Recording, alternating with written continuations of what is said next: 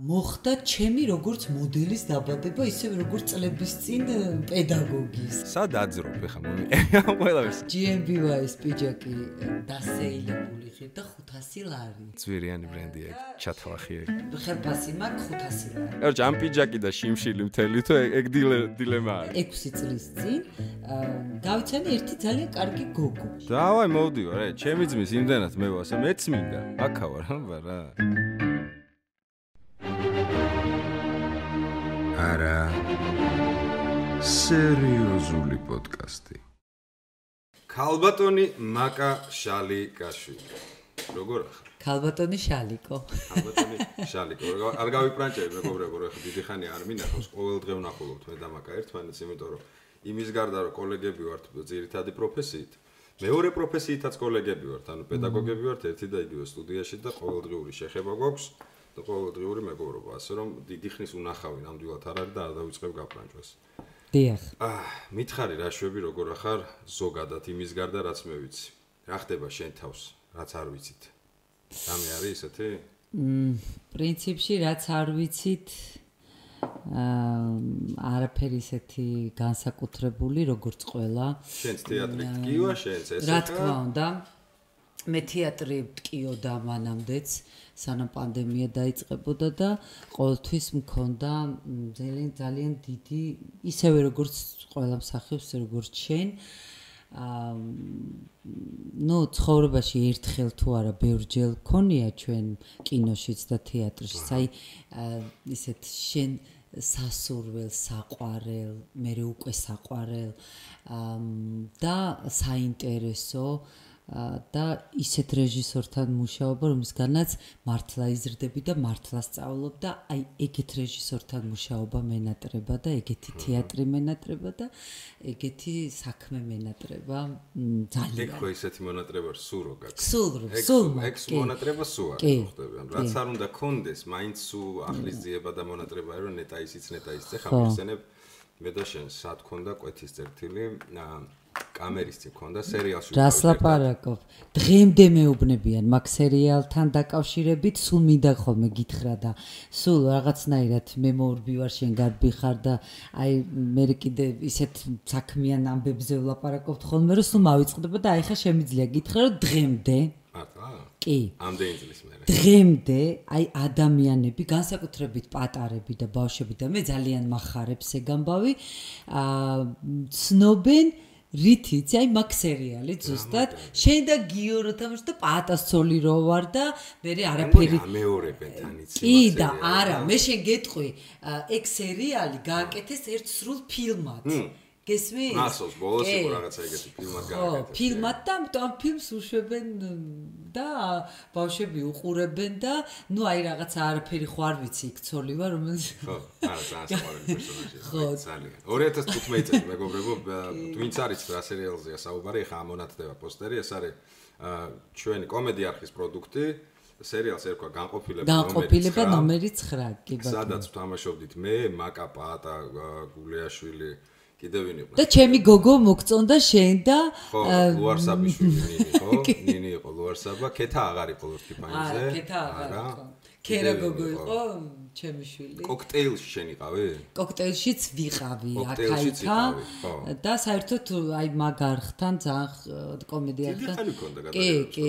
ერთი წელი ხო ვერთობოდი. კი, ხშირად თანამშრომლობდი ხოლმე მე თქვენთან. კი, კარგი დრო იყო თან, მე კარგად მახსენდება ეს სერიალი. მეც, მეც. პატარა ვარ უყურებ ხოლმე ძალიან და ხო წერეთ ხო მე ძალიან პატარა ვარ ტატუც კი არ მაქვს. ერთი ტატუ ძალიან ერთი ტატუ თავზე თმა მაქვს ბევრი. ხო ეხლა რა კარგია გიო? შენ დამეციე.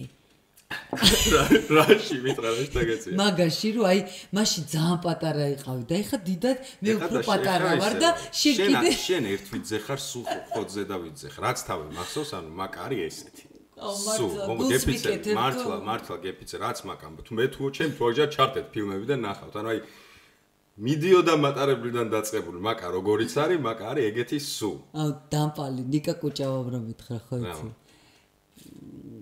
თან მიყვარს ნიკა კუჭავა და მოვიკითხავ და ხო და ну რაღაცა უკვე აი ესე ვართ რა მე და ნიკა ერთად თამაშობთ და რაღაცა ერთად და აუ მე შალე შენ სპექტაკლებზე ვარ გაზდილი მეც და გასაკვირიც არ უნდა იყოს სარდაფი რო გავიხსენოთ ანუ მე ახალი ჩაბარებული გამანებეთ თავი. ხო, დიდი ხარ, მაო არ გეტყობა, მაგრამ ხარ. არ კი, კი, მახსოვს ექსპექტაკლები როგორ არ მახსოვს. მე ახალი ჩაბარებული მქონდა და დიდებს გიყურებდი. და ესე იგი შენ შენ სპექტაკლებზე ხარ გაზრდი აუ გიო ეპიცები, ეპიცები ეგრე არის და ნუ ეხლა რა გავაკეთო.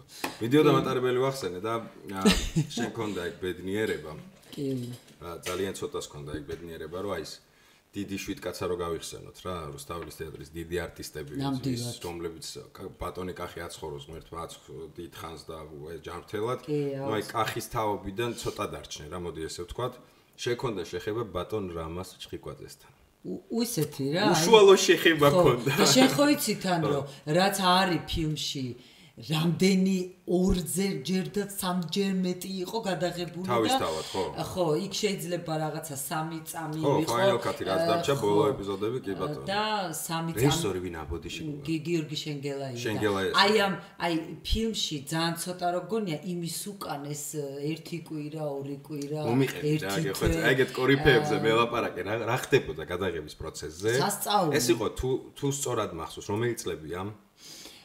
მე ვარ თინა არა გა- 2000-იანები? პატარა ვარ გა- გასათხ ანუ აა, 25 წლის ვარ ალბათ აბა ანუ ეხა გადაკალკულაცია გავუკეთე 2000-იანები. 2000-იანები მე ჯერ აუცილებლად მსახიობობაზე არც ვფიქრო, მე ვარ 900 პატარა. 1900-იანები არა ნამდვილად არის 2000-იანი 2000-იანები, კი მე ვარ თინეიჯერი, ეგ ფილმი გამოვიდა. ხარ ალბათ ძალიან პატარა ვარ ძალიან, ალბათ ესე 14-15 წლის ვარ მაქსიმუმ. მახსოვს რომ დიდად მაშინ არ ვაკვირდებოდი ქართულ კინემატოგრაფს სამწუხაროდ, მაგრამ რაღაცა დიდი პაუზის მერე კინოში ამ ამ ამ შემადგენლობით იყო ერთ-ერთი ისეთი დიდი უცებ ნამუშევარი, სადაც ბევრი საოცარი არტისტი თამაშობდა, იყო ძალიან კარგი ფილმი და არის შეგიძლიათ ნახოთ, ამოვანათებ მიდიოდა მატარებელი. და მაკა ეხა პირველი რაც გამახსენდა არის რომ ბატონ რამასთან ერთად, ერთმა აცხოვროს მისი სული, აა თამაშობდა იქ. მომიყევი რა გეხვეწები რა ხდებოდა მაგას. იცი რა, ეგ კიდე ის დრო არის გიორგი, როდესაც ესეთი რეჟისორები დადიან სპექტაკლებზე და ეძებენ მსახიობებს და თითქმის ყველა სპექტაკლებს ნახულობენ და აი უნდათ რომ აი რაღაცა ესეთი არ ვიცი. აი ნუ პანდემია და ბუნებრივი არ არის, მაგრამ მეგონი ხო, მანამდეც აღარ არის. აღარ იყო მე ეს არ ვიცი. და უკვე პრინციპში ახლა ესეთი სიტუაცია, აგერ სერიალი შეგიძლია აიღო, უყურე ტექნოლოგიურად ისე განვითარდა და სპექტაკლებზე არ დადიან. მიტან. არა, უყურე იქნებ იმიტომ არ დადიან, რომ დაუბრუნდეთ აუცილებლად ვიდეო დამატებას, უბრალოდ გადახოვრო გავაკეთოთ. უყურე მაშინ ხო ალტერნატიული წყარო არ იყო ახალი მსახიობის აღმოჩენის. ანუ აპრიორ უნდა გენახა სპექტაკლში. და დღეს შეიძლება ნახო მილიონ რაღაცაში, რაღაცა ხო. და ამიტომაც შეიძლება, იმიტომაც აღარ დადიან. კი, კი. თუმცა მე მგონია რომ მაინც დადიან ხოლმე. ისე არ არის. ხო, არა, მე პრინციპში ახლა მართლა ვერ ვიტყვი დარწმუნები და 100%-ით. იმიტომ რომ რაღაცა ისე გამომდის ჩვენ დროს რო კარგი. არა, ნუ იყო და- ფაქტი ეგაა, რომ მაშინ ეგრე იძებნებოდნენ ახალი ტალანტები. კი, რა. ნამდვილად საკურსო სადიპლომო სპექტაკლები იყო მაგისტვის, რომ მოსულიყო რეჟისორი თეატრალურ უნივერსიტეტში და ენახა ვინ არის გამორჩეული კი, ნიჭის მქონე ადამიანი და ვინ კი, ჭირდება. აი ზუსტად ამან მიშველა მე მაშინ როცა ჭოლამ წამიყვანა თავის თეატრში და ამ ასე მოხდა ჩემი ამ ფილმშიც დაკავება. იმიტომ რომ როდის მახსოვს რომ როცა რუსუდან გურჯიძე იყო, რუსუდან გურჯიძემ დამირეკა, მითხრა რომ აი პრინციპში კასტინგი არც მქონია. მე, რომ მივედი გიორგი შენგელასთან სახლში ავედით და მე და ნატუკა პირდაპირ დაგვამტკიცა როლზე, იმიტომ რომ რაღაცა ძალიან მოეწონა ეს ჩვენი ტანდემი, იქვე იყო რამაზიც მოსული. და იქვე რაღაცა პატარა რეპეტიცია გქონდა და ნუ ეხლა წარმოიდგინე ეს ჩემთვის რა იქნებოდა, აბსოლუტურად შოკი, რომ რამაზ ჩხიკვაძესთან უნდა ვითამაშოთ და ნუ აი მართლა საოცრება იყო გიორგი შენგელაიას ამბავი გეტყვი ერთ- ერთ-ერთი მაღაზია იყო ვერაზე. ძალიან ძვირიანი ეხლა ძვირიანი მაღაზია და მაშინაც ესე იყო და გიორგი შენგელაიმ თქვა რომ აი ამას მე წამიყვანა და ესეთ როგორც ფრითიუმეში. ოღონდ მე ეგ ეს მე მე რო ხო იცი მე რო ფიქრობ რომ ეს რა ესე დაჯდა და აი ყველაფერი აი საოცრად ძვირიანი. აი რაღაცა საცურო კოსტიუმი რაც მაცვია არ ვიცი რაც 500 ლარი მაშინდელი ხო აი 500 ძალიან ძვირი მიცა.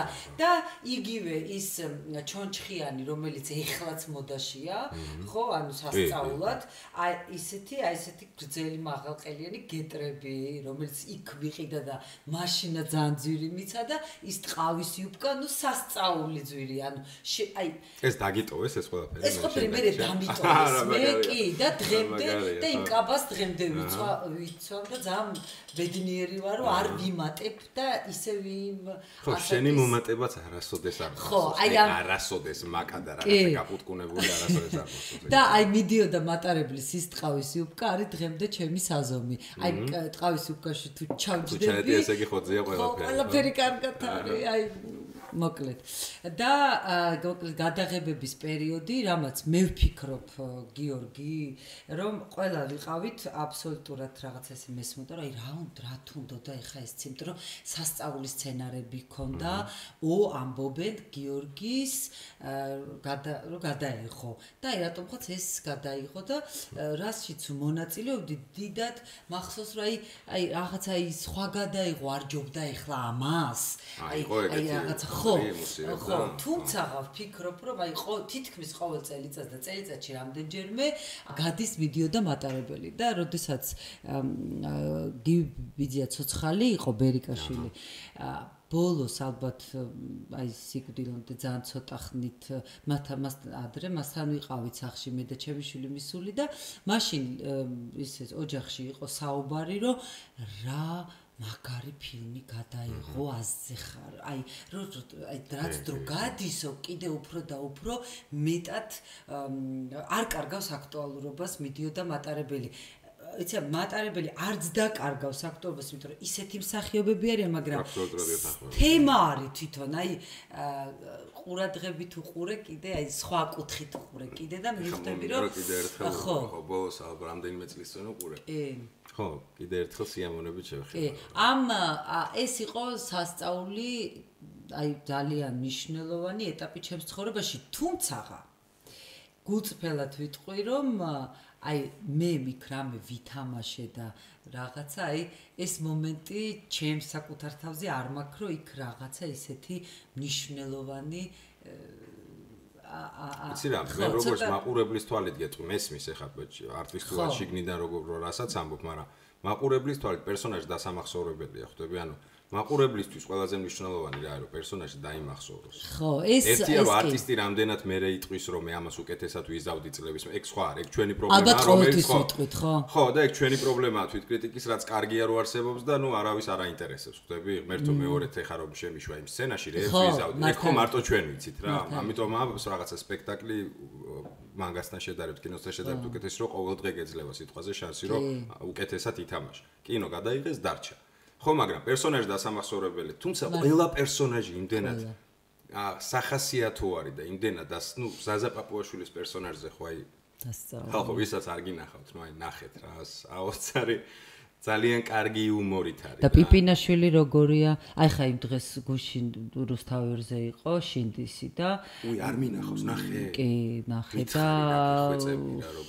იცი რა ეგ ის თემაა ჩემთვის გიორგი. პიპინაშვილის ის ნახე დარბაში ბოდიშო გაწყვეტია დარბაში რო უყურებ და რაღაცა ინტროსავით იყო და რო აქცენტირებს რაღაცეებზე რო საუბრობს ეგ მოვისმინე საოცარი. მაგრამ ფილმი არ მინახავს უნდა ვნახო რა რაღაცა საქმეს ვაკეთებდი და ინტერნეტში მოვიზიებ რა რა ემოცია რა იცი რა არის სხვათა შორის სულ ვდებდი მაგ ფილმის ნახვას იმიტომ რომ სულ ფიქრობდი რომ ეს არ შემიძლია. არა მე ამას ვერ გაუძლებ მე ამ იმიტომ რომ მე ძალიან კარგად მახსოვს ეგ თინათინ იყო 3 წლის ვიყავი იგოეთში და ზუსტად გორთან რო ჩამოვარდა ნაღმი აი მთელი სახლი ჩვენი სახლი ღამე იყო, გვეძინა და ზანზარებდა და ეს იყო საშინელი. უბრალოდ იყავი თუ რამე სოფელი? არა, ჩემი სოფელია და იქ ზაფხულია, ხო? მე ქსანში ვიყავი აქ მთელი ომის მანძილზე, მაგრამ ნუ მეც მეც მოდაი ყველაფერი. ანუ 8 აგვისტოს რო დაიწყო 10 აგვისტოს არის ჩემი დაბადების დღე წარმოიდგინე და აი მახსოვს რომ ეს საშინელი დაბა ეგეთი ცუდი დაბადები ანუ არ იყო რომელ დაბადების დღეზე იყო ლაპარაკი და მახსოვს რომ იგოეთიდან ასე ავიკრიბეთ ესე ჩვენ და სასწრაფოდ იმიტომ რომ ზემოთ ვერტალი ისინი დაფრინავდნენ და ხო და ჩვენ წამოვედით თბილისში და ბევრ ტოლირებთან თინანო ბახში იყვნენ გორიდან და აი სოფლებიდან ჩამოსული ტოლირებიდან ეს იყო საშინელება. და სხვათა შორის როდესაც მე მე პატარა სტატია მიუძღვენი ამ როცა ფილმი ვნახე ზუსტად აი რამე 5 დღის წინ იყო ეს ფილმი და ბევრმა მომწერა რომ აი მაკა ვერ შევძელით ვერ ვნახეთ მე არ შემიძლია მე ამას ვერ უყურებ მე ამას ვერ შევძელი მე ვფიქრობ რომ ის ადამიანები მოკუდნენ და ჩვენ რა ვიცი არ დავზოგოთ თავი და ყურებით მაინც მინიმუმ ვნახოთ მაინც მაგას აბსოლუტურად გეთანხმები კი. მე როდესაც იცი რომ რეალურ ფაქტებზე დაფუძნებულია ერთი მე არც ისეთი ძველი ნაიარევია რომელიც ჯერ შეხორცებულა რა ჯერ ის ესჭრილობა ისევ სისხლდენით გამოირჩევა ხო ხდები და ძალიან ცხელი ტკივილი არის. და საინტერესოა რა. ანუ თან ვინც უშუალოდ ნანიტასთან მქონდა ლაპარაკი ნანიტა თამაშობს და ნანიტა მითხრა რომ იმდენად მიახლოვებული არისო იქ ხო კონსულტანტად იყო რა შესაბამისი ხალხი. ერთი ერთი ადამიანი გადარჩა თუ არ ვწდები იმ შინდისის რაღაცა 22-დან 17 გარდაიცვალა და ხო ნუ აი ვინც გადარჩა რაღაცა კონსულტაციის სახით თუ არ ვწდები შეიძლება მეშლება როგორც ვიცი რაღაცა ეხმარებოდნენ რა გადასაღებ მოედანზე რომ მაქსიმალურად მიახლოებული ყოფილიყო რეალობასთან საოცრებაა ისეთები მომიყვა ნანიტამ რომ მინიმუმ მართალი ხარ რა რაღაცა პატივის მიგების ამბავში ფილმი უნდა ნახო რა. აი მეტი მეტი ეხლა რა შეგვიძლია ვქნათ ხო არაფერი. და მინდა გითხრა რომ მთელი ფილმის მანძილზე აა ხო არის რომ აი რაღაცა კაი ნუ ფილმია ხა ნუ ხო. ხო გვაქვს ხოლმე ჩვენ თავს რო ვიწყნარებთ რომ ნუ კაი ხა ეს ფილმია.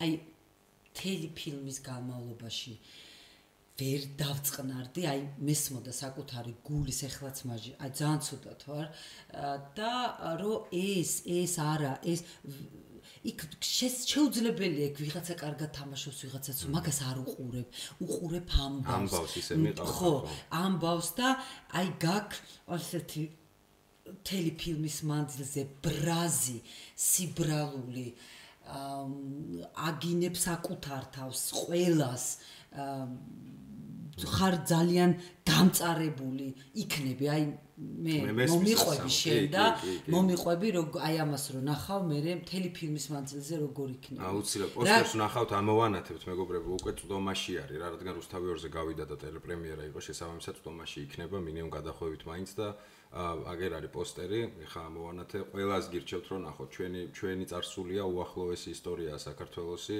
და საოცარი რაღაცა ეს ჰოლივუდში მიჩვეული რო ვართ რა საგმირო ფილმებს და ასე შემდეგ თემატიკას და მეც მომწონს. აგერ თულად ძალიან ცხელცხელი და თულად რაღაცა ნიმუში გმირობის გადაიღე ძალიან კარგად და ყველას გირჩევთ რომ ნახოთ ჩემ თავსაც პირველ რიგში. რა თქმა უნდა და გიო პარალელს გავავლე ბოდიში აგვისტოს 5 დღე. თემიდან გამომდინარე ნანახი გაქვს. აა ის კენდი გარსია და ეგა. აა კი, როგორ არა. მაგაზე რა რო უყურებდი რა, აი უყურე ემოცია რო შევა. ეს ცოტა დიდი ხნის წინ ნახე და მაშინ უფრო ცხელი იყო. ანუ თლადომი ახალი დამთავრებული იყო და 2-3 წელიწადში და 2011-ში თუ 12-ში გამოვიდა. იცი რა არის? ალბათ აქ აქ უფრო ისეთი მეტი მე იქ უფრო მეტი მხატვრული მგონია რა. ხო, ეს ძალიან ეს უფრო დოკუმენტური ელფერი დაკრავს. იმას რო უყურე, მოდი ესე გეტყვი რა.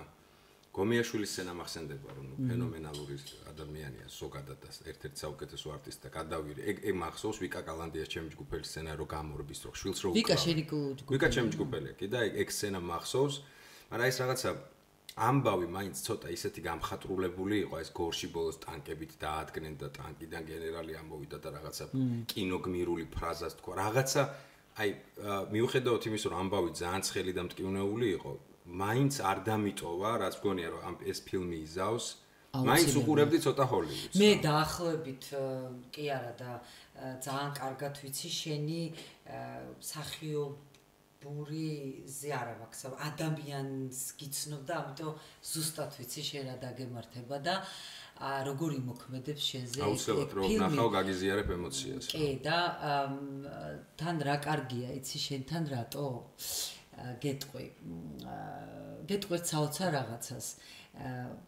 მე გმირობა მგონია გიორგი და ცუდია რომ ეს გმირობა არის და აი ხა მე და შენ რო ლაპარაკობთ და შენ რო აი პირდაპირ მომეცი იმის საშუალება რომ მიმიყვანე იქამდე რომ მე ვილაპარაკო ვაქო ვადიდო თქვა ჩვენს მსახიობებზე რაღაცები და კარგები და შევაფასო. იმიტომ რომ ეს ძალიან იშვიათი არის უკვე დღეს იცი მე ჩემ გაუგნებული ვარ მე დავწერე ზუსტად აი შინდისზე რომ როგორ გულმა როგორ გაგიცულო ვთქვათ, როგორ ხართ თქო ქართველო, საერთოდ რომ ძალიან რთულია მაგის თამაში. აი რომელიმე გმირის თამაში, არ ვიცი, აი გოგო პიპი როგორ არის გოგო? ან ან ის გოგო არ ცოლს ვიც თამაშობს დიალეზზე არის. აი არაჩვეულებრივი მსახიობი მე მგონი რომელიღაც პერიფერის თეატრის მსახიობია. მე არ ვიცნობდი ამ გოგო სასწაული მსახიობია. აი აი არ ვიცი, იცი? აი გიო გაბუნია. იგივე ეს ბიჭები, ვინც აი ჩვენი შენხელები რა, ეს ვინც თამაშობენ ამებს ქართულ მეომრებს და ან არ ვიცი რა, არ ვიცი, სასწაულია. აი გარდა კიდევ ერთხელ ვიძახი რომ გარდა იმისა რომ მე ერთი ღამე ვიყავი ამის ქვეშ, ისინი მთელი სანამ მომზადება, მე ამ ბიჭების ცხოვრები ცხოვრობდნენ და ხა როგორია, ნუ ახლა გული შეიძლება გაგისკდეს ადამიანს, ხო? აა, როგორ ინტრიგაში ვარ. ხო, და ძალიან მნიშვნელოვანია ჩემთვის ჩვენი არტისტების აი ესეთი მაგარი თამაში კინოში რა. და მე ვფიქრობ, რომ ძალიან ბევრია კიდე გადასაღები ზუსტად აი სავსია საქართველოს ისტორია. უახლოესი თუ ჰოლივუდის ესე იგი იმას რო შეშურდება რა, სავსება დაფუძნებულია ისტორია. შენ რაღაცა ესეთი ბიჭი ხარ რა, რაღაცნაირი შენც იცი? გარდა იმისა, რომ ხარ მსახიობი, ძალიან ინიციატივიანი ადამიანი ხარ და გაწუხებს და გტკივა და მე მგონია, რომ მომავალში არავინ არ იცის ვინ რას გავაკეთებ და რატომღაც აი ხარ თვითონ აი ხა პირდაპირ გეტყვი რაც დამებადა, რომ მგონია, რომ აი შენ შეგიძლია ეგეთი რაღაცები აკეთო. აი იყო ინიციატორი, იყო რაღაც შევაწუხოთ, ხო, ვიღაცებთან მივიდეთ, ქნა. მე მგონი თვითონ არტისტებმაც უკვე დავიწყოთ სახიობებმა ამისი, რომ აი მოდი რა გადავიღოთ აი ამაზე ფილმი რა და ყველაფერი უნდა ვქნათ გიო, რომ ეს ისტორიას დარჩეს. ეს ახლა რომ სამსახიობო ბაზას რო შევხედოთ საქართველოში.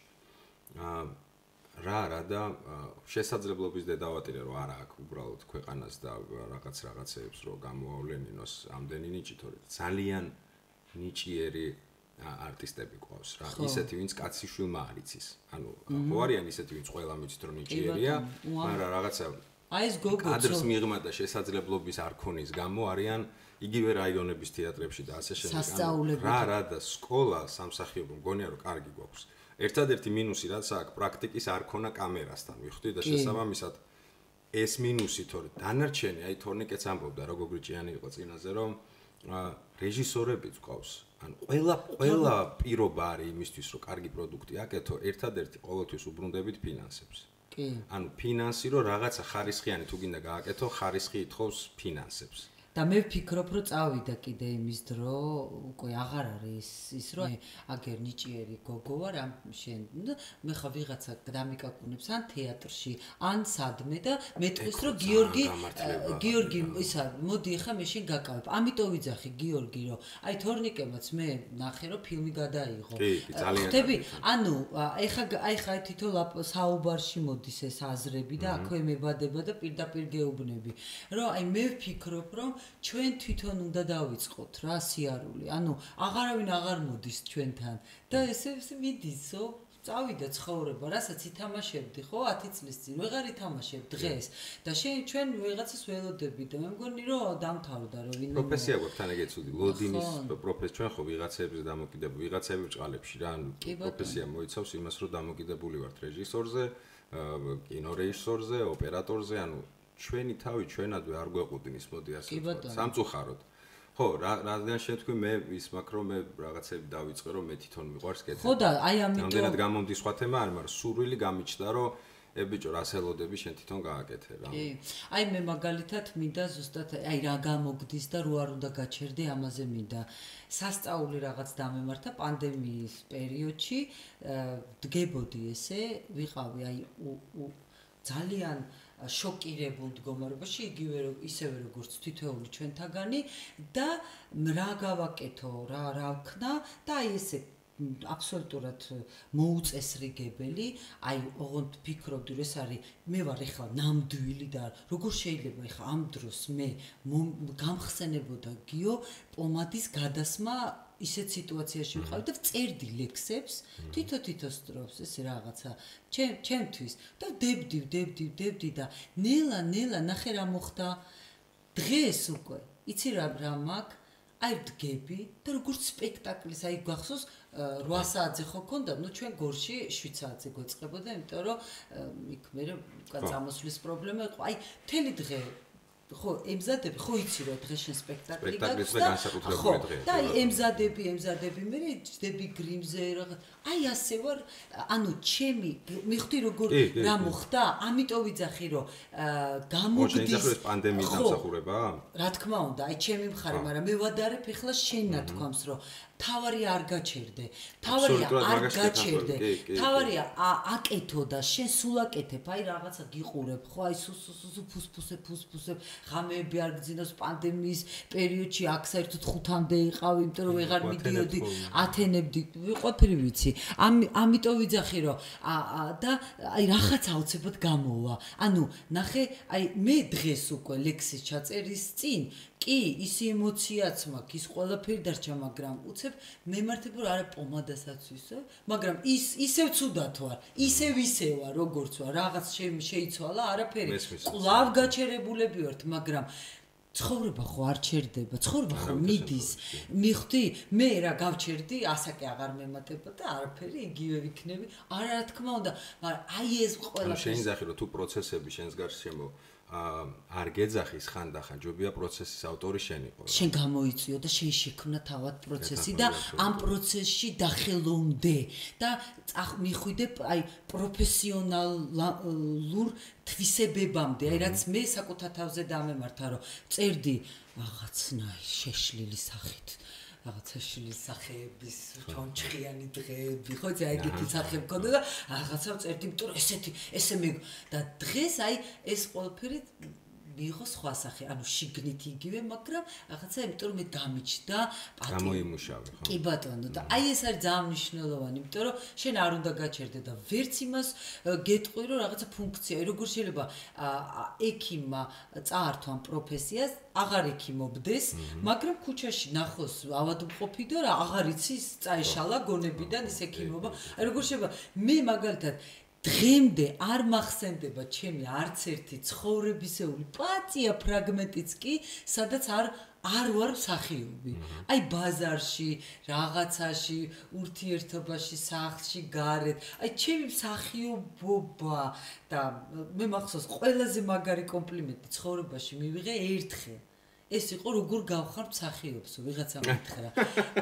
ხო, აი ეს ხო ყველაზე აი მახსენდება ხო ყველაზე მაგრად რომ აი იმან არც მიცნობდა, არც იცოდა მაგ ვინ რაღაცა, მაგრამ მე როგორ გავხარ მსახიობსო და აი იმიტომ რომ ჩვენ უნდა გავდეთ მსახიობს.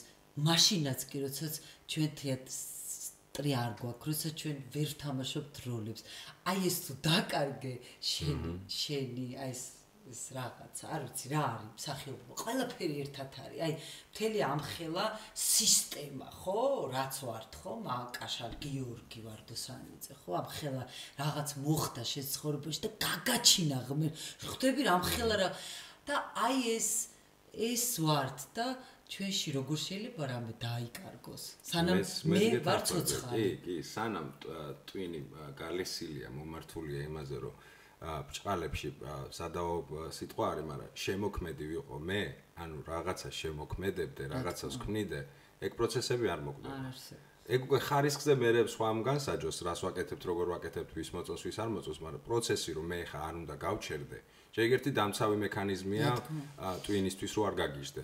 ხვდები თან როდესაც ესეთი სენსიტიური პროფესიის წარმომადგენელი ხარ ძალიან ჩვენ ხო რაღაცა ის ნერვივით ვართ რა შიშველი ნერვივით არტისტი რომელსაც ძალიან ცოტა ჭირდება რაღაც. აი ეს საკმარისი ვიყოთ ბედნიერები და ამის garaშე ძალიან ცოტა გჭირდება რომ დეპრესიაში გადავარდეთ შესაბამისად ის პროცესი მინიმუმ დავცამი მექანიზმია რომ მე ხა ჩემ თავს მაინც ჭირდები და მე ხა რაღაც უნდა შევქმნა რაღაცა უნდა რაღაცას უნდა გენერირებდე და რაღაცას ვაკეთებდე აბსოლუტურად გეთახმები მაგაში და რჩევად რამდენად გამოადგება არ ვიცი ყველას მაგრამ ხო ჯობია რომ თუ ატყობთ რომ რაღაცა პაუზა გაიწელა და ეს ცხოვრებისეული არის. არის ეპიზოდები რომ ხანდახან ესე ხარ არის ეპიზოდები რომ იმდენი გაქვს რომ უკვე მოგბეზრდა რა იმდენად დაკავებული ხარ რომ ეგეც გბეზრდება და ამას ნატრო აი იმ ეპიზოდებში როდესაც თulit რომ ე ბიჭო სადანახართ დიახ. ავტომატურად შეგიძლია ჩართოთ რომ შენ აბსოლუტურად ყველა თუ თვლი რომ არტისტი ხარ აბსოლუტურად ყველა რიჩაგი და შესაძლებლობა გაქვს თავში რომ რაღაცა შემოქმედებდე შემოქმედებაზე რო ცოტა იქით გავწიოთ, ეხლა რა სივრცეში თვიმყოფებით მე და შენ. აი ну ეხლა კონკრეტულად production-ის ხარეს ვართ, მაგრამ ეს არის სასწავლო სტუდია, რომელსაც კონკრეტულად მე შემოუერთდი. მე-4 წელია. შენ რამდენი წელი აქ ხარ? ათეული უკვე. ათეული უკვე. აა 1-2 სიტყვით, მოდი ვთქვათ, მე პირველად შემოთავაზება იასგან. ია ჩვენი მეგობარი, ვისიც არის ეს კომპანია, იადოზე. და იასგან მივიღე შემოთავაზება კიდე ერთი წლით ადრე. უბრალოდ მაშინ მქონდა რაღაცა გადაღებები საგიჟეთი და თან სიმართლედ ხა არასოდეს არ მიფიქრია პედაგოგიკაზე როგორც ასეთი. ანუ არასოდეს არ მეგონა რომ გამაჩნია ის თვისებები ხასიათის რომ მე ბავშვებს ჯერ ეგეთ ნერვები არ მეყოფ აი ეს მინიმუმ ეს მეგონა. მაშინ ის უთხარი რომ აპატიე დიდი მადლობა შემოთავაზებისათვის რაღაცა მაგრამ არა. შემდეგ იყო ეტაპი როდესაც თავისუფალი დრო გამომიჩდა და დავინტერესდი რამდენად გამომივიდო და და შემოვედი ამ სივრცეში და იმის მერე აქ ვარ. ა მაკა როგორც პედაგოგი, მაკა შალიკაშვილი ასწავლის მეტყველებას ჩვენ სტუდიაში, უკვე ჩემზე კიდე ერთხელ გეუბნებით, ბევრად ბევრი წელია. მითხარი, რას ფიქრობ ზოგადად ჩვენ ეს პედაგოგიკა შენ დამთავრებულიც გაქვს, ანუ შენ ხო. მაგრამ აქედან გამომდინარე მოხდა მე. ხო, მაგრამ ხო დაეუფლე ამ ყველაფერს. მე ვარ ისე რა, მასტერკლასის პრინციპით, რაც ვიცი იმას უზიარებ. როგორია პედაგოგიკა შენი ჭრილიდან დანახული და ხო აი ბავშვებთან აი ეს კომუნიკაცია ამ ახალ სისხლთან ახალ აზრთან რომელიც კარდინალურად განსხვავდება შენგან იმიტომ რომ დიდი უფსკრულია თუდად არ ვამბობ რა ანუ თაობებს შორის შეხედულებებს შორის ფასეულობებს შორის და ცდილობ რომ ყოველ დღე ჩემ შემთხვევაში ესე ყოველ დღე ვცდილობ რომ ერთ ტალღაზე დავჯდე იმ იდეაზე რომელიც ჩემთვის ახალია ან გადაღეჭილია არ ვიცი მაგრამ მათთვის ეს ახალია და სულ ცდილობ რომ ერთ ტალღაზე დავჯდე შენ თავში რა ხდება? რა პროცესებია მაგას ოხ საოცარი პროცესები არის ჩემს თავშიც. მე ზუსტად იგივენაირად როგორც შენ იყო ჩემთვის აი ეს საერთოდ რატომ აი რო დამითხრეს რომ აი იასთან უნდა შეხვედრა და მოვედი იასთან და მითხრა რომ თუ რაღაცა პედაგოგი მაშინ მხოლოდ სამოდელო სტუდია იყო და საერთოდ სხვა შენობაში ვიყავით, ხო. და მივედი და რაღაცა იცი, აი ესე ინერციით რო კარგი, კი. კი. წამო, წამო რა. რატომაც არა, ხო. ხო. მაგრამ აი ყველაფერი არის აი ძალიან დიდი, აი როგორ არ ვმადლობდეთ, ხო? აი ია დოლიძეს.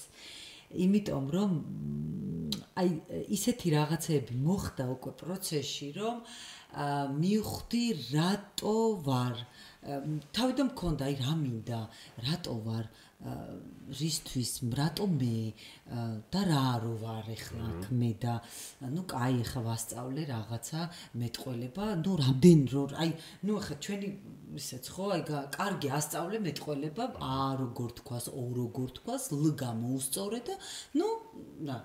როდესაც გაგაწყვეტილე ვიცი რა არის შენ შემთხვევაში კიდე რთული და ჩემ შემთხვევაში თავი და ყოველ შემთხვევაში რა იყო. ორე ეს რასაც ეხებ ჩვენ ვასწავლით.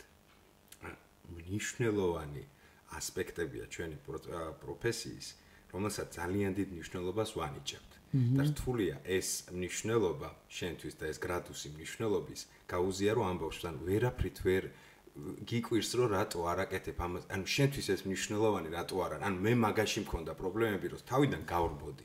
იას უმაგაზე იცინის ერთი სამჯერ გავიქეცე ანუ აუდიტორიდან გამოვიდო ამბობდი რომ ია მე მივიდივარ იმიტომ რომ სუ ის ჭირდა რომ ჩემთვის ეს ხომ მნიშვნელოვანია ხა რასაც ვასწავლე იმას არ ვითვალისწინებდი ესენი არიან ბავშვები.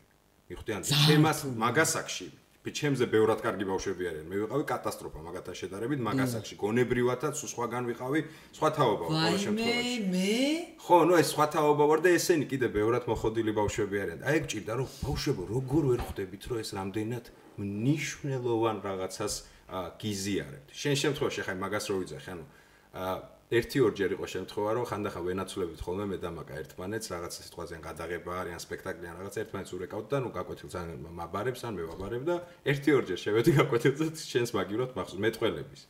და ნუ რაღაცა ხა საბაზისო სწავლა მეტყველების ავტომატურად მეც მაგ რა თქმა უნდა. რა თქმა უნდა, აბა. მინიმალური. და მახსოვს რომ ამ ბავშვებთან რომ დავიწყე მუშაობა ა იმ ერთი გაკვეთილის მანძილზე და რაღაცა ლზე მქონდა მე ხო ეს გაწიკვა მაგ ამ ლზე რა.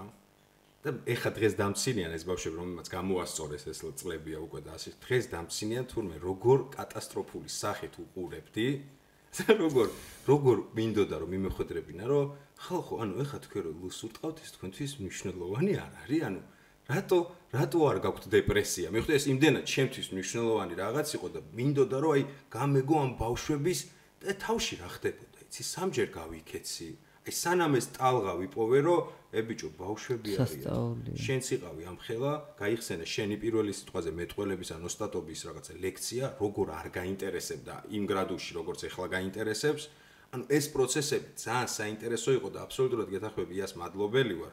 იმიტომ რომ მოთმინებით მოთმინებით იყო სავსე რომ ეს ყველაფერი ჩემთვის ხო ხდები ეთქვა რომ არაუშავს გაგივლის გაგივლის და გამიარა წლები გავიდა და დღეს უკვე სხვა მეთოდიკა მაქვს რაღაცა ჩვენი მეთოდიკა შეიცვალა კომუნიკაცია ბავშვებთან სხვანაირად გვაქვს დამყარებული ვიცით რა არის მნიშვნელოვანი საიდან უნდა მივუდგეთ და დღეს რო ეს ყველაფერი არ იყოს მე გავგიჟდებოდი. აი აქამდე მივიდა საქმე. კი მნიშვნელოვანი ტიპი გახდა ეს სტუდია ზოგადად. ჩემთვის აი როგორ შემთხვევით მოხვედრილი ვარ, როგორ ჩვენ თქვი ხო ხდება? მე ყველგან შემთხვევით მოხვედრილი ვარ, თეატრალურ შემთხვევით. დეფიცები პროსტა გოგოები იყვნენ, ლამაზიო მითხეს უნივერსიტეტში და სასმელიაო და მაგიტო ჩავაბარი თეატრალში. ანუ აი ეგრე შემთხვევით მოხვედრილი კაცი ვარ. აკაც იყო რომ, ნუ რატომაც არა და მივხვდი რომ ძალიან მნიშვნელოვანი ტიპი გახდა ეს სტუდია ჩემ ცხოვრებაში. ძალიან. და დღეს, როდესაც აი ესე რაღაც არ ვიცი, კიდევ ერთხელ ძალიან დიდი მადლობა ია დოლიძეს, რომელთანაც მოვედი დავრჩი და ღმერთით მე სხვა სტუდიაში წამსვლელი ნამდვილად არ ვარ. და აი იმიტომ რომ აქ მაქვს აბსოლუტურად ვიპოვე ჩემი თავი. მე მივხვდი და იცი როგორ მე მივხვდი რატომ ვარ აქ? აი ეს არის ყველაზე მნიშვნელოვანი რომ შენ მივხვდე შენ რა გევალება? გარდა იმისა რომ თქვათ ბავშვს მეტყოლების ესენი გამოუსწორო. იმიტომ რომ როდესაც ერთხელ ჩემთან გაკვეთილზე გაკვეთილის დასაწყისში ბავშვი მოვიდა და მითხრა ესეთი რაღაცა ну მე მაქვს უკვე მომზადებული რომ რაღაცა რა რა უნდა ვქნათ ახლა ეს უნდა ვქნა ხო? და ბოდის ბავში მაკამასწორებელო თქვენთანა თუ შეიძლებაო რაღაც მინდა გითხრათო და კი მეთქით ესე განვიყვანა გვერდით და მეუბნება რომ იცითო მეო რაღაცნაირად თუ გრძნობო რომ სახშიო ვარო ზედმეტიო. უიდეთ და ну რა თქმა უნდა ეს სახეა. ეს მოთხარი ახლა ეხა მომისმინე რაღაცა რაღაცა რაღაცა რაღაცა და მოკლედ მოდი მეთქი ეხლა ჩემთან თქო და რა თქმა უნდა ეს ყველაფერი თქვა რს ავარჯიშო გადავდე გვერდით და თელი გაკვეთილი თქვათ ვისაუბრეთ აი ამაზე ზუსტად რომ თინეიჯერ ჩვენთან ურთულესი ასაკია. ურთულესი ასაკის ბავშვები არიან. ძალიან ბევრი პრობლემით. ძალიან ბევრი აი ეს თვითშეფასები და დაბლა არც აქვს ზოგს და ეს ყველაფერი აი მოდის თავისი ოჯახიდან, ბაღიდან, სახლიდან ასაკისაო ნუ რაღაცა. და ჩვენი ჩემი შენი ჩვენ ხო იგივე პრობლემები ქონდა ჩვენ ხო იგივე გამოვიარეთ. მე როგორი ადამიანიც არ მყავდა მინდოდა ვეძებდი და რო არ მყავდა ამიტომ ერთი ნახრეტი რო გავიკეთე, მე რო კიდე რაღაცა პრობლემა შევეჯახე და შემხვდა იქიდან დიდი მეორე, მესამე და ეს ეიზდებოდა ჩემ ყურზე, ცხვირში, გადავიპარსე თმა, უკეთებდი, უკეთე თავის ძებნის ის რა თქმა უნდა, იმიტომ რომ ხო, მე დღეს რომ ხვდება ბავშვი, რომელიც არის გარეგნულად აი ასეთი რაღაცა ჭრელი, რაღაცნაირი უცნაური, მხოლოდ და მხოლოდ ვიცი რომ მე ხო ესეთი ვიყავი ერთ დროს. გესმის? იმას აქვს გულისუფთა შიგნიდან უდიდ უამრავი პრობლემით უამრავი კომპლექსით. რაღაცა თავისი ტკივილებით თავისი რაღაცეებით ხსურვილებით რომელიც უნდა რომელსაც რაღაცა იქ ოჯახში ვიღაცა რაღა ხდები და ამიტომ ეს და აი ზუსტად ვიცი როგორ უნდა მოვეფერო, როგორ უნდა ჩავიხუტო, როგორ რა უნდა ვუთხრა. ასე ვთქვათ, პედაგოგიკის გარდა, ხო, მეც მაქვს შემჩნეული ბავშვების დამოკიდებულებინა გამომდინარე ჩემს მიმართ და კიდე არ გინდა ეს დამოკიდებულება მე შენშიც იღვიძებს რა. ეხა უკვე ეს დაღვინებული გრძნობა არის, მაგრამ თავიდან ვიძახი, რომ მარტო პედაგოგი აღარ ხარ, ან უფროსი მეგობრის სტატუსი გაქვს. რომლის ატყობ რომ შენ აზრს ძალიან დიდ მნიშვნელობას ანიჭებენ. ვიღაც ვიღაცების ყოველას არ ეხება, მაგრამ ვიღაცებისთვის შენი აზრი ხდება მნიშვნელოვანი. მე ორმაგი პასუხისგებლობაა რომ შენ სწორად ყოველ სიტყვას აკონტროლებ, იმიტომ რომ როდესაც ავტორიტეტი ბჭყალებში ვიღაცისთვის რაღაც საკითხში ხდები, ა ზეგავლენის ქვემოთ არ უნდა მოაქციო რა. ყოველ შემთხვევაში სულ სულ მეორებ რომ ჩემი აზრი არ არის ბოლო ინსტანცია რა რასაც მე ვიძახი ყოველთვის გადაამოწმეთ. მე უბრალოდ ჩემ კონკრეტულ სუბიექტურ რაღაცა დამოკიდებულებას ამა თუ იმ თემაზე გიზიარებ მაგრამ თვითონ ფორმულა ურთიერთობის ხვდები რომ ვიღაცეებისთვის ვარ უფროსი მეგობარი რაც მაგარი სასიამოვნო იმიტომ რომ მე მე მახსენდება აჩიკო სოლოღაშვილი რომელსაც უკვე მე რამდენად ვახსენებ ზუსტად ეგ პროცესები მაგასაკში როდესაც ყველაზე რთული ასაკი იყო რა ჩემთვის აი რომ არა მარტო ჩემთვის აი თორნიკე იყო გოგრიჭიანი გიგი ქარსელაძე ლევან კახელა ეს 4-5 ბიჭი ვიყავით ვინც უფროს მეგობ უმცროს მეგობრად მიგვიყო თავის დროს და რაღაცა ეს პრიორიტეტები რომელიც აჭრილი იყო ასაკიდან გამომდინარე აი მიმართულებებს გვაძლევდა რა. თუ გინდა რომ ამას მიაღწიო უნდა გააკეთო ეს ეს ეს ეს ეს არის მნიშვნელოვანი ეს ნაკლებად მნიშვნელოვანია. დამიჯერე გაივლის დრო ამას მიხვდები. საბედნიეროდ რაღაცეებში ნეტამეთში მაგრამ საბედნიეროდ რაღაცეებში რომ გავყევით დღეს მადლობელი ვარ და ყოველთვის ვიქნები. ანუ მივხვდი რომ როგორიც იყო აჩიკო ჩვენთვის კარგი მეგობარი. ეხა უკვე ზღვარი გაქრა რა ეხა უკვე 10 წელი სხვაობა ხო ხდები და რაღაცა წლებია კოლეგები 24 საათ ეს ზღვარი გამქრალია მაგრამ იმ მომენტში ძალიან სწორი ორიენტირი იყო ჩემთვის მისაბაძი და მე კიდე ესეთივე ორიენტირები ბევრი აღმოვაჩინე პროფესიაში და გამდიდრდა ჩემი რაღაც არეალი მათი დამსახურებით მაგრამ მივხვდი რომ უი როგორიც იყო აჩიკო აი რასაც მე ვგრძნობდი ეს ბავშვები ეხა გრძნობენ იგივეს.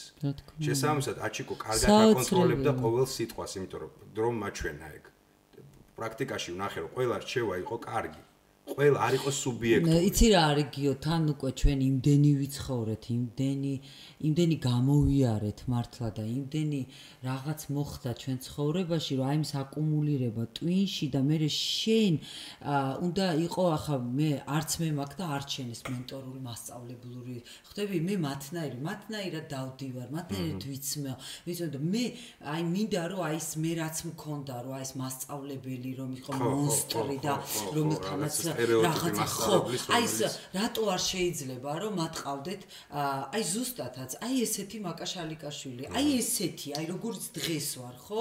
რომელიც მეუნები რომ აი არ გემატე აი ეგეთი ხარ ისე აი ესეთი რატო არა? იცი თავიდან ისე ვიყავი რომ აი რაღაცა მე რა რა ვასწავ აი მე რა მაგრამ არ მელევა იცი არ იწურება მადლობა ღმერთს მათთან სურვილი ურთიერთობის მათთან აი რაღაცა კომუნიკაციის მათთან სწავლების სურვილი. არ მელევა აი მე რომ მივხვდე რომ მე ამოვწურე და აი მე პრობლემა მაქვს ან არ ვიცი.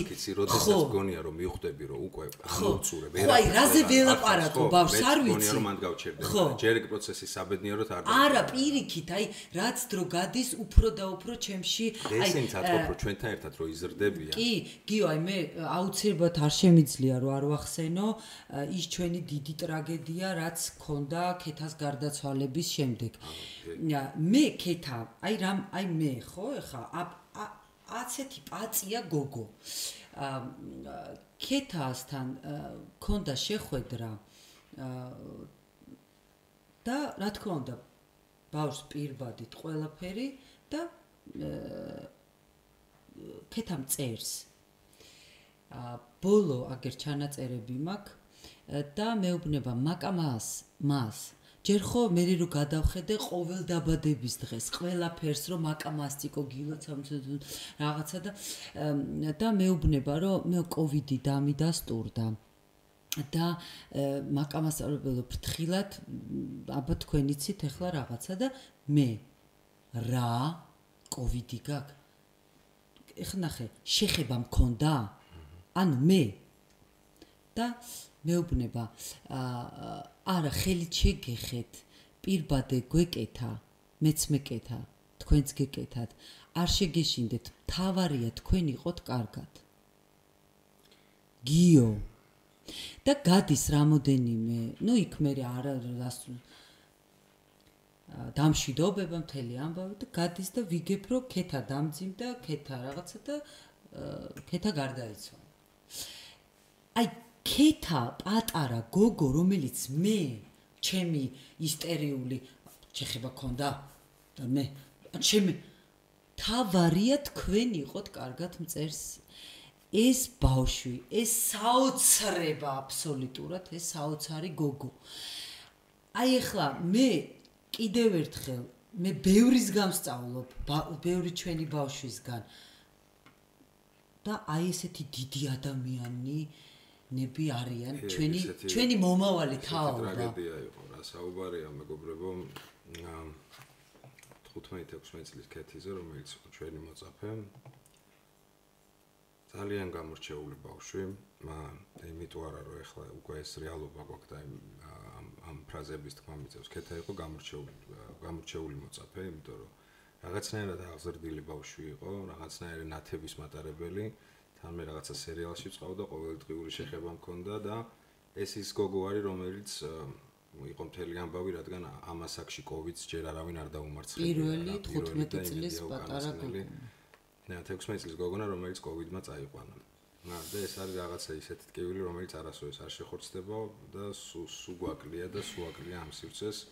რა თქმა უნდა. და ხო აი ესე არის რა ძალიან მნიშვნელოვანია ჩემთვის Prime TV Prime TV-ს ტელევიზია ამ ამ ტელევიზიაში მოსული თითეული ბავშვი აა თითეული ჩვენთან ვინც სწავლობს, ამას არ აქვს მნიშვნელობა, ჩვენთან სწავლობს, ჩვენთან არ სწავლობს, აქ მოსული თითეული ადამიანი, იმიტომ რომ ეს არის ჩვენი დიდი პასუხისგებლობა, ჩვენ აი შეუძლებელია, იმიტომ რომ ჩვენ ამ ბავშვებთან პასუხს ვაგებთ მათ ცხოვრებაზე, მათ ცხოვრებისეულ ნებისმიერ. მე სულ მაქრო, აი სულ აი სუთვალებში უყურებ ყველას და სულ ვეუბნები, რომ აი რაღაცა იცოდეთ, რომ დამიმეგობრეთ, გამომიგზავნეთ მეგობრობა, რომ აგერ ვარ თქვენთან თუ რაღაცა მომწერეთ, აბა თქვენ აი მიხდი, იმიტომ რომ ძალიან ჩემი შვილები არიან და ჩვენი შვილები არიან და ჩვენი საყვარელი საყვარელი ბავშვები არიან და შემდგომში აი აქედან გამომდინარე მოხდა ისე რომ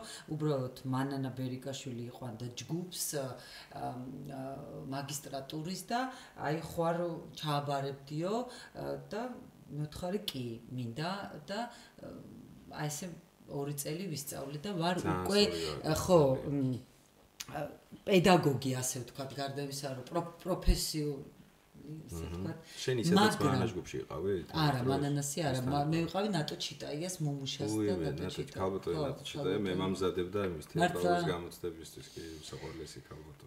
ხო, და აქედან გამომდინარე ვუსურვებ ჩვენს არაჩვეულებრივ სტუდიას წარმატებებს და უფრო მეტ განვითარებას, უფრო და აი მე მინდა გითხრა რომ აი მას რასაც აი შენი გაკეთებული ფილმები, ხო? აი პირველი ფილმი, პირველიდან ბოლო ფილმი, რამხელა რაღაცა არის, იცი? რამხელა გაზრდა არის. აა კი ბავშვებში ნამდვილად მეც ვამჩნევ მაგას რა და ძალიან მიხარია. ძალიან მნიშვნელოვანია და მე არ ვიცი საერთოდ ეს როგორ გააკეთე რა ვიცი, ბავშვების დამსახურება ალბათ რა გაიზარდნენ ამასობაში ისწავლეს. არა, შენი დამსახურებაა და ნუ კიდე რა თქმა უნდა, იას ასე თქვა დიდი ხელშეწყობა და ყველაფერი აი ეს მე მგონია რომ კიდე ბევრი გვა გასაკეთებელი, ბევრი საინტერესო რაღაც მოგველის ბავშვებთან ერთად და მაგარ პროცესებს გავივლეთ. და მეც აბსოლუტურად დაგეთანხმები, რადგან ჩვენია და რაღაცა მეორე სახლივით არის წარმატების გარდა ჩვენ თავს რა რა უნდა უსურო, მინდა რომ ყველაფერი კარგად გქონდეს და ის მიზნები რაც გვაქვს დასახული 100% თუ არა 99-ით მაინც უნდა გაგვეკეთებინოს. გიო, ერთი ლექსი მინდა წავიკითხო რეზო რეზო თაბუკაშვილმა სამი გარდაცვალებამდე სამი დღით ადრე დაწერა ლექსი, რომელიც მიუძღვნა თავის შვილებს, ანუ მომავალ თაობას. მშვიდობას ვეტყვი მალე ქართულ ზეცის საფირონს და მცირე ტალღად შევერწყმების ზღვას უნაპიროს ქარს იმ ქვეყნიურს დავუხვედრებ მალე წინ აფრას. დიდებულია გარდვიქცევი მალე წინაპრად და თუმცა ჩემი გამგზავრება გავდა წვალებას სიკუდილს სიკუდილი მაინც არ დაარქვათ გარდაცვალებას მე წავალ რადგან დრო არა მაქვს უკვე არჩევნის მე წავალ მაგრამ სამუდამოდ თქვენთან დავრჩები. მეც გიმეგზურებთ ცხოვრების გზას როცა გახვებით მე დაგინახავთ მაგრამ ვეღარ დაგენახვებით. მე არასოდეს არ ვიქნები თქვენთან მოდავე. სამშობლო თქვენი თუ არასდროს არ იცოტავეთ. მაგრამ იცოდეთ მე იმ დღიდან თქვენთან არავარ. თუ სარბიელად საქართველო გეპატარავად. და მარცხებულნიც არასოდეს ჩამდეთ საბრალოდ. ვინმე სიგლახე კაცთა მოდგმას არ დააბრალოთ ტკბილი გექნებათ სიყმაწვილე მერე სიბერე. სხვათა მიღწევით სიხარული თუ გაიბევრეთ. ხო აი ეს და აი ეს და ესეთი ფუნდამენტი ესეთი რომელიც ჩვენ ბევრი გვაქვს და ჩვენ გავიზარდეთ და საბედნიეროდ ყავდა ესეთი პედაგოგები და ესეთი მშობლები და ესეთი გარემო და რეჟისორები და მოგვიწია ესე დიდ ადამიანებთან, რომ აი ჩვენ აი ამითი დავხვდეთ ჩვენს თაობას, რომელიც ჩვენთან მოდის. აი აი ეს და გავიზიარებ მაქსულოს, აბსოლუტურად. ხო, არა, გაიზიარებ და იზიარებ და ასე ამას ვასწავლით ჩვენ ჩვენ პრაიმ ტეველებს და თვითონ გელოდებით, მეგობრებო, თუნდაც ოჯახის წევრები გახდეთ, არ გეგონოთ რომ ეს იყო რაღაც მოსაზიდი ეპიზოდი. არა, საერთოდ არც სარძგვი ფიქრი არც და გეგმია, უბრალოდ მართლა ოჯახი ისეც ყოველდღე იზრდება და თუ სურვილი გაქვთ რომ შემოვერთდეთ სიამოვნებით გიღებთ. მე მინდა აქცენტი გავაკეთო, ყოველთვის ვაკეთებ. აა მაკარადერსკად გამოიყურება ზმანების ამბავშიც. ანუ აა მაკა გამოირჩევა მაგარი უცნაური უცნაური კაი გაგებით ზმანებით და ზოგადად ვიზუალით ლუკით რა. ანუ აი ძალიან ცოტა ადამიანია საქართველოს ქალბატონი რომლის ტანსაცმელზეც ვიტყოდი რა უმეტს ჩავიცნობდი აი დიდი სიამოვნებით რაღაც. სად აძრობ ეხა მომიყენა ყველა კარგი. სუპერ სუპერ ვიზუალი. ანუ აი ეგეთი მოჩაჩუ ნუ მე ეგ მიყვარს აი ეს მოჩაჩული რაღაცა ვიზუალი საოცარი. სად რა რა რას რაზე აკეთებს წორებას ანუ საიდან მოვიდა თავში ეგამბავი გეტყვი ახლა ერთი გამახსენდა ჩვენი გაყოფილება ნომერი 9 იქ მეცად ჩემო მეგობარმა ჩავიტანა ამერიკიდან სპორტული სახლი შარვალი ნაცრისფერ ძალიან დიდი ჩაჩაჩული და მე მაცვია და შენ მოხვედი. და ვაიმე რა მაგარი შაროლია აი ამ შარვალს ზუსტად ეგ ვითხარი ისე დი ალალათ რა მე მიყვარს ძალიან თორე მეც ეგეთი მარტო ეგ ან ძალიან ხშირად მახსოვს რომ მithქვამს ეგ ფრაზა რომ მაინც აი მეც ჩავიცოდი ხო ი გოგო ბიჭი უნისექსი რაღაცა ძალიან მოჩეჩილად დერსკს მანზე ხარ. აი ნანკასა აქვს ხოლმე კალატოსკას კიდე ეგეთ დერსკის მანები და აი რაღაცნაირი განსხვავებული ხო სხვათა შორის ბევრი მსახიობი ჩემთვის ძალიან მნიშვნელოვანია ინდივიდუალიზმი და გემოვნება. ოღონდ ეს ყველაფერი ორგან იმდენად ორგანული უნდა იყოს. არა პონტი პონტისთვის, ხო, შენი უნდა იყოს. ხო. აი ესეთი გოგო, ეხლა ვინც თქვი, სულ ვიძახი რომ აი ჩემნაირად, იმიტომ რომ გარკვეულწილად მე როგორიც ვარ ისეთი მომწონს, ხო, რო ვარ და აი ესე ჩემნაირად მომწონს გოგოებში ნანკა კალატოზიშვილი რომელიც რომელიც ხო აი არ არის თქვენ შორის შემილია ვიზუალურად ანუ ერთი სტილისტიკის ზმანები რაღაცა მოჩეჩილ მოდერსკილი თან რომ მაგისია რო ატყობ თან მაგისია და თან ძალიან სხვანაირები ვართ ერთნაირად არ ვიცავთ მაგრამ ის თავისებურად აი ეგეთია ის ინდივიდუალურობა კი ბატონო ორივეს გააქვთ. რამე ვინმეა კონკრეტული ბრენდი ყავს ამოჩემებული.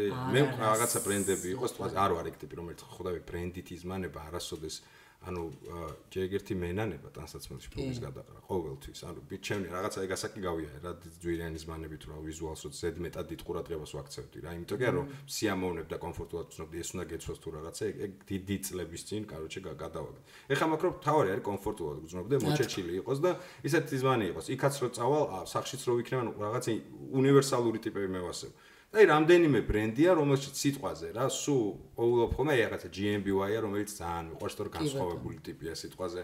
პოულ სმიტი არის რაღაცე. ვინ რა რა რა სა- სადაური, ვინ არის? GMBY-ის პიჯაკი დასეილებული ხარ და 500 ლარი. და შევედი და შევედი და ხელფასი მაქვს 500 ლარი. ზოგა, კაროჩ ამ პიჯაკი და შიმშილი მთელი თუ ეგ დილე- დილემაა. და რო ხო? გამოვედი GMBY-ის პიჯაკით აი მა- მა- მარშრუტკით, ნუ რა თქმა უნდა ვერ წავედი და მაკი- მაკიდან წავედი.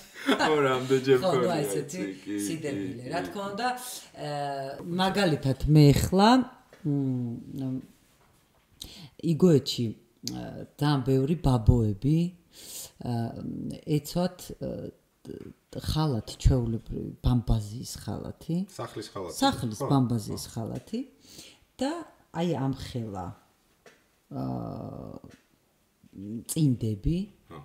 100% რბილი უნდა ყოფილიყო, იმიტომ რომ ბაბუებს ფეხები ტკენდათ სხვანაირი ისა, ხო. აი ეს ბამბის ამ ხელა აა, გეტრები და ეხლა წავედი ბაზრობა სანამ იყო და ვიყიდე ეგეთი ხალათი ბამბაზიის, აი ჩვეული სოფლის ხალათი. და უნდა ვიარო ეხლა ამითი და ეგეთი, ნუ ხა რაღაცნაირი გეტრებით და აი ეგეთი ბამბაზის 25 ინსპირაციის წყარო, თქვენი გოეცელი 35 ხო, ბებოები. 35 ლარი მივეცი ამ ხალათში. და ძალიან ბედნიერი ვარ, რომ აი ძვირი ხო, და თა როგორია, იცი გიო, ბამბაზია და უჭრელესი, ულამაზესი.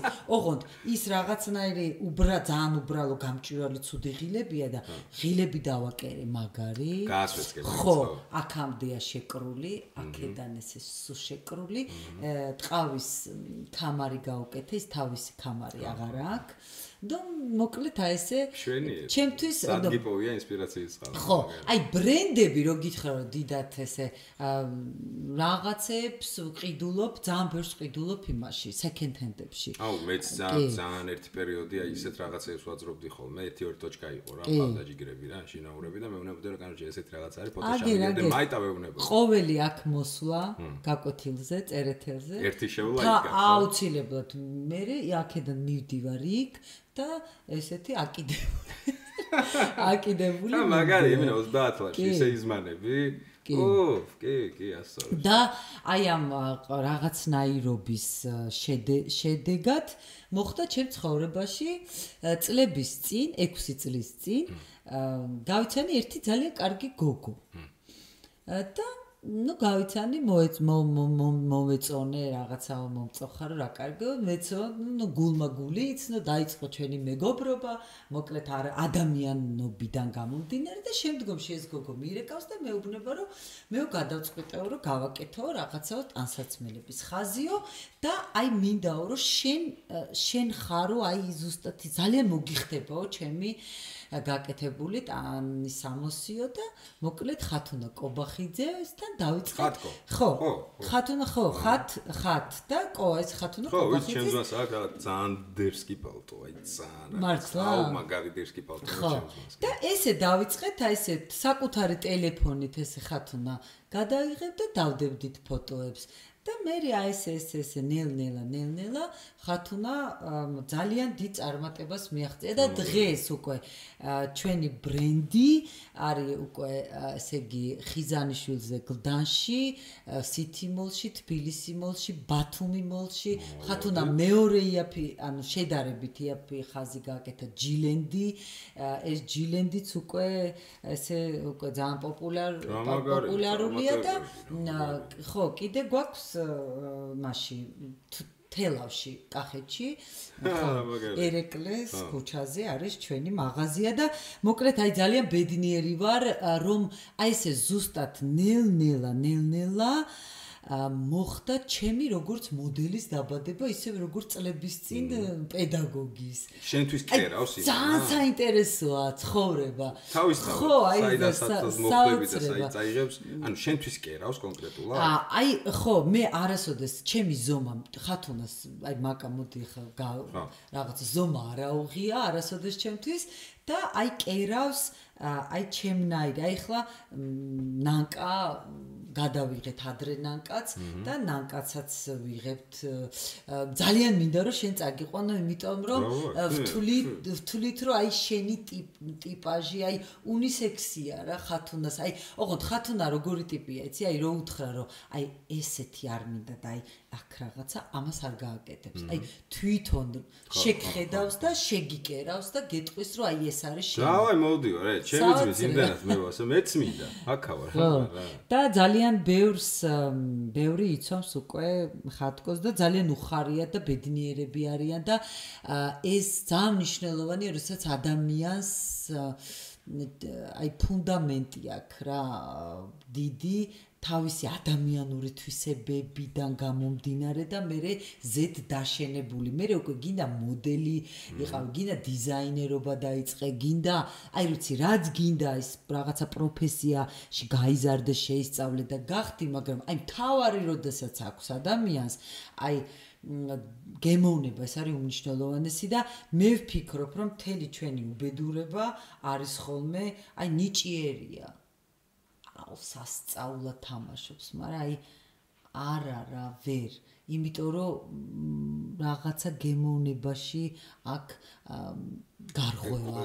რეჟისორს აი გემოვნებაშია გარღვევა. მაგრამ ძალიან საკამათო ტიპი პოლიტიკოს აი რაღაცა აი რაღაცა ვერ ვერ კი ბატონო გადასარევია მაგრამ აი ეს ვიზუალური მისი ჩაცმა, მისი მანერა, მისი ყველაფერი ლაპარაკი, მისი ჯდომა, მისი აბსოლუტურად, აი, რაც გინდა შეიძლება აკეთო, როგორ რაღაცები აკეთო, მაგრამ აი, ძალიან მნიშვნელოვანია და ის დოზაც, აი მე მაგალითად ეხლა ხო დეფლექსებს. ხო, აი მაქს ურვილი რომ თითქმის ყოველთვის, მაგრამ აი სულ ფიქრობ რომ აი დოზირებულად გემო იმ იმ რაღაცა ზედმეტი არ მომივიდეს. კი, გადასარევია, გასაგებია, უამრავი ადამიანი მეუბნება მწერს, მეუბნებით, რა კარგად კითხულობ, მაგრამ აი ამაშიც, აი ამ დოზაშიც თუ ვერ გაკონტროლდა აი ეს ჩემი ნიჭიერა წაკითხული სიტყვაზე ვიძახი ლექსი ან ათამაშები როლი ან არ ვიცი რა ნებისმიერი რა აი ესაც ძალიან მაგას ქვია თვითცენზურა და ბევრ რაღაცაში გამოიხატება ეგ ყველაფერი. გემოვნებაშიც კი ხო როდესაც რაღაცა ისინი კრიტერიუმები თავში შენით აუცი ძალიან მნიშვნელოვანია ხო აი როგორც კი ეს კონტროლის იკარგება მე ვფიქრობ რომ იქ ნიჭსაც ირნიჭიერებაც ცოტა საკითხავია. მართლა ხარ თუ არა თუ რა რა ვიცი აი არ არ ვიცი. ჩვენი საინტერესო თეორია. ხო. დადო მაკა. ფინალშიც გავედით. და ბანემ შენი გემოვნების რჩევები რომ მივცეთ რა მე ჩემსას რაღაცეებს ვიტყვი. ჩვენ მაყურებელს უტოვებთ ხოლმე ტრადიციულად რაღაცა სამი ფილმი სიტყვაზე. სამი გნებავ სპექტაკლი გნებავ სერიალი თორნიკემ დაამატა გურჭერმა გეიმები, მე ანიმეები დავამატა. მოკლედ, დავიწყოთ ესეთი სტანდარტულად სამი შენი საყვარელი ფილმი, ან ზოგადად შეიძლება საყვარელი არ იყოს, მაგრამ თვლი რომ ნიშნულოვანი ნამუშევარია და გინდა რომ გავუწიარო, ჩვენ მოუძებნით და მე აქ პოსტერი ამონათდება და სამი სერიალი. მოდი ფილმები დავიწყოთ რა. აა, მოკლედ, ეხლა აი ბოლო პერიოდში საოცრად მომწონს დანიური ფილმები. თორნიკემაც ეგ თქვა წინაზე დებატო. მართლა? ხო. ხო, აი რაღაცნაირი აი საოცარი ფილმები აქვს, საოცარი შიგნით აი ესეთ ღირებულებებია ამ ფილმებში ისეთი, რომ აი ფიქრებ, რომ აი როგორც კარგი აი ქართული ფილმი, მაგალითად აი დათა თუთაშხიაში, რომ აი უყურებ და აი რომ სწავლობ და მე არ ვიცი, ამდენჯერაც გადის ხოლმე დათა თუთაშხია, იმდენჯერ უყურებ და ყოველთვის რაღაცა აი რაღაცა ის რო არ მოგბეზრდება ისეთი ფილმია და მოდი იყოს სერიალი დათა თუთაშხიას უყურო. კი ბატონო, ვისაც არ გაქვთ ანახი, მოდი ამოვან პოსტერი ალბათ იქნება. დათა თუთაშხიას პოსტერს ალბათ ვიპოვი და ამონათე. კი ბატონო, ესე პირველი რჩევა სერიალის იყოს დათა თუთაშხია, თლად ქართული თლად ჩვენი. აჰა. მეორე არ ვიცი ხა რამდენად უნდა ვურჩიო ბავშვებს, მაგრამ მე საოცრად ბოლო ჩემი ესეთი სერიალი ვუყურებდი, ოღონდ ბოლოს ხოთაშორის ცოტა მომბეზდა. ჰანიბალი, მაგრამ ამდენად ეხა უნდა ურჩიო. სერიალი ჰანიბალი, ეს იმ ჰანიბალის გაგრძელება არის იდეაში, ჰოპკინსის ჰანიბალის? მაგაზია არა, შემიშალა? არა. მაგ მეც მიკელსენი არის ეგეთი არაჩვეულებრივი მსახიობი დანიელი. და მე ვნახე მისი ფილმი, რომელიც არის ეხლა აი ეს უცხოენოვან ფილმებში ოსკარზე არის წარსდგენილი. აა გიო, კიდევ ერთი ჭიქა. ქვია ფილმს. ფილმს ქვია კიდევ ერთი ჭიქა. კიდევ ერთი ჭიქა. აი გემუდარები უყურე მაგ ფილმს. აი აი ესე იგი რჩევაც დავიმახსოვრეთ კიდევ ერთი ჭიქა ამონათ და მე მე დავიწყე რა ამ ტიპის მთელი ფილმები და თითქმის ყველაფერი ვნახე და აი სერიალი ეს ჰანიბალიც მანდედან გამომდინარე ხო მაგრამ რას ვერ მივხვდი იცი ანუ ჰანიბალი სერიალია ხო სერიალია მე მახსოვს რომ ეს ხო არის ფილმი ჰანიბალი მე სერიალად რო გადაიღეს ეგ არ არის ან მაგმანია ვინ თამაშობს? ვინ თამაშობს? არ ვიცი ვინ თამაშობს. აი, მაშინ თამაშობს. სერიალად რო გადაიღეს, კი? მაგ სერიალად რო გადაიღეს, ეს არის ის ჰანიბალი, კი? დავეცი, ესე იგი, ეგ ამოვანათეთ და კიდევ ერთი ჭიქაც ამოვანათეთ. აა და კიდევ ერთი ჭიქა, ეს მსახიობი თამაშობს და არის ძალიან საინტერესო ფილმი. აა რამოდენიმე ძმაკაცზე, რომლებიც არიან პედაგოგები და ძალიან აი ერთი შეხედვით ძალიან აი ესე რუტინულად ცხოვრობენ რა აი არაფერი განსაკუთრებული მათ ცხოვრებაში არ ხდება.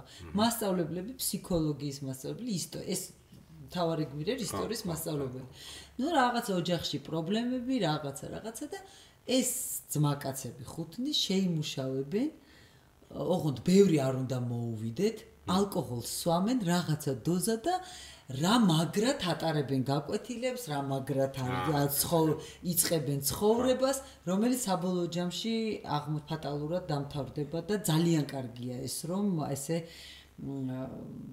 თქვათ არ არის აც ალკოჰოლის რეკლამა არც თრობი. ანუ მაგიდეის ფინალია ნაჩვენები, როგორი არასწორი იდეაა, როგორი არასწორი იდეაა, მაგრამ ძალიან მაგარი ხაზია აი ამ მეც მიკელსენის გმირის, რომელიც ისტორიის მასწავლებელია და ბოლო არის ცეკვა, ну აი სასწაული, აი გიждები მე.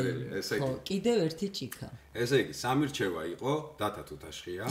კი. აა პირველი იყო, მეორე იყო ჰანიბალი, მეგობრებო. სერიალი თუ ფილმიც არ გაქვთ ანახი ხალხო აუცილებლად ფილმი.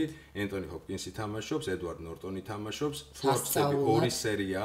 მეორეა რაღაცა დრაკონზე ქვია რა 27 დრაკონი თუ 33 დრაკონი თუ რაღაც მეორე არის. მიშელ ვაიფერი ძველი ხო. ეგენიც ნახეთ და უკეთესად გაიგებთ რაზეა ესე იგი სერიალი ჯობი რა თქმა უნდა აა და მესამე იყო კიდევ ერთი ჭიქა როგორც ქვია კიდევ ერთი ჭიქა ნახონ კიდევ აა ძალიან საინტერესო ფილმია მონადირე.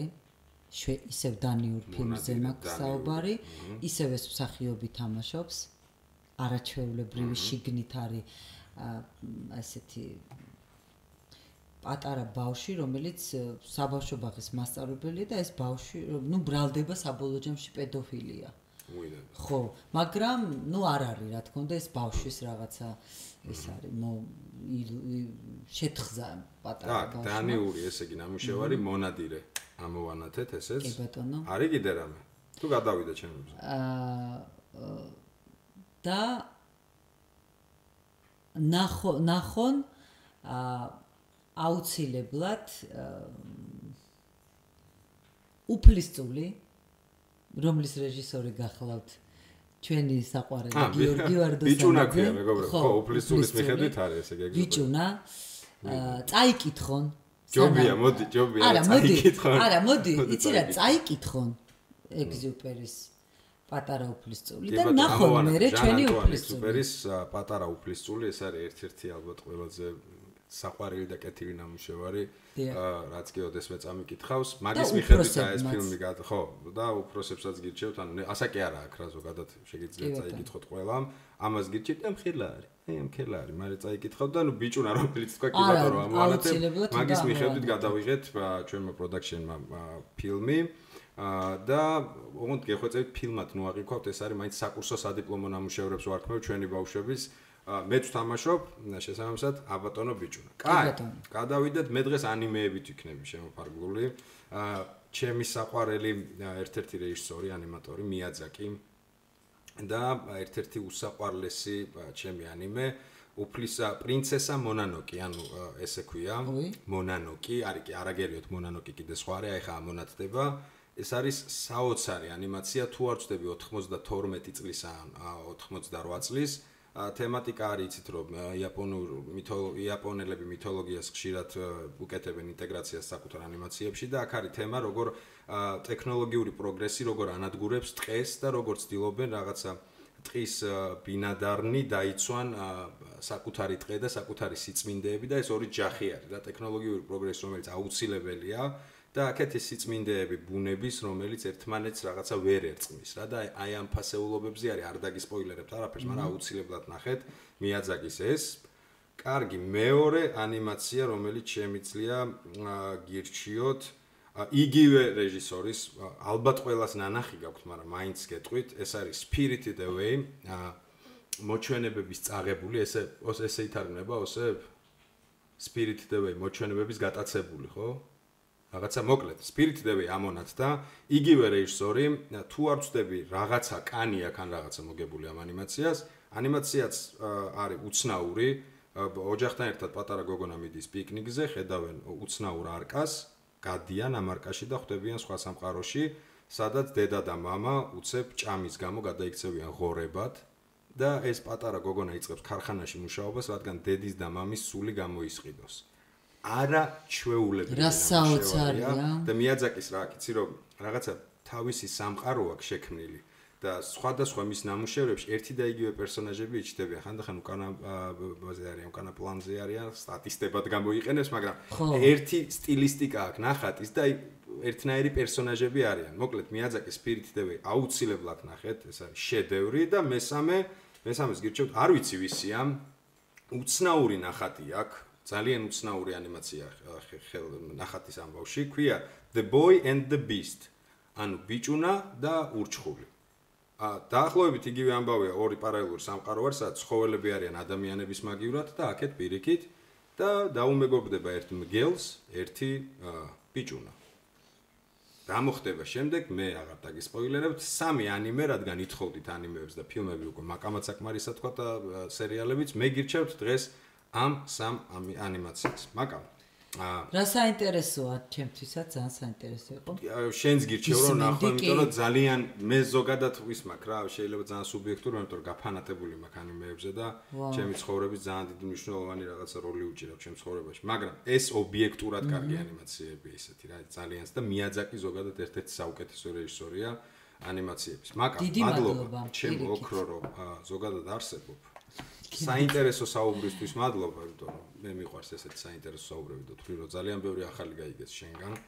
და სულ მიხარია რომ ხედავ ერთ ქვაფში ვიხარშებით, კარგი გაგებით და წარმატებების შენ რო გისურვებ, ჩემ თავსაც უსურვებ და მალე დაგვეძლიოს ყველაფერი, რაც პრობლემები გვაქვს და მალე შევხვედრილიყავით არა მარტო სცენაზე, კამერის წინაც და ჩვენი საქმე მიგვეკეთებინოს როგორც ვაკეთებთ ის. დიდი მადლობა მართლა როგორ გავიდა ეს საათი? ნა- საათი ნახევარი? აი არ ვიცი იმიტომ რომ ჯერთი ძალიან მომენატრა ადამიანები და მით უმეტეს ესეთი კარგი გადაცემა რო გაქვს გისურვებ. აი მართლა იმიტომ რომ ძალიან ბევრი საშუალება მომეცი რომ ბევრი ჩემი უსაყვარლესი კოლეგა და გამეხსენებინა და მე თქვა რომ მათზე ძალიან მიყვარს ძალიან ნიჭიერები არიან მოვფერებოდი და მე ვფიქრობ რომ გმირობაა დღეს რომ შენ აი ესეთი ხარ. არა სერიოზული პოდკასტი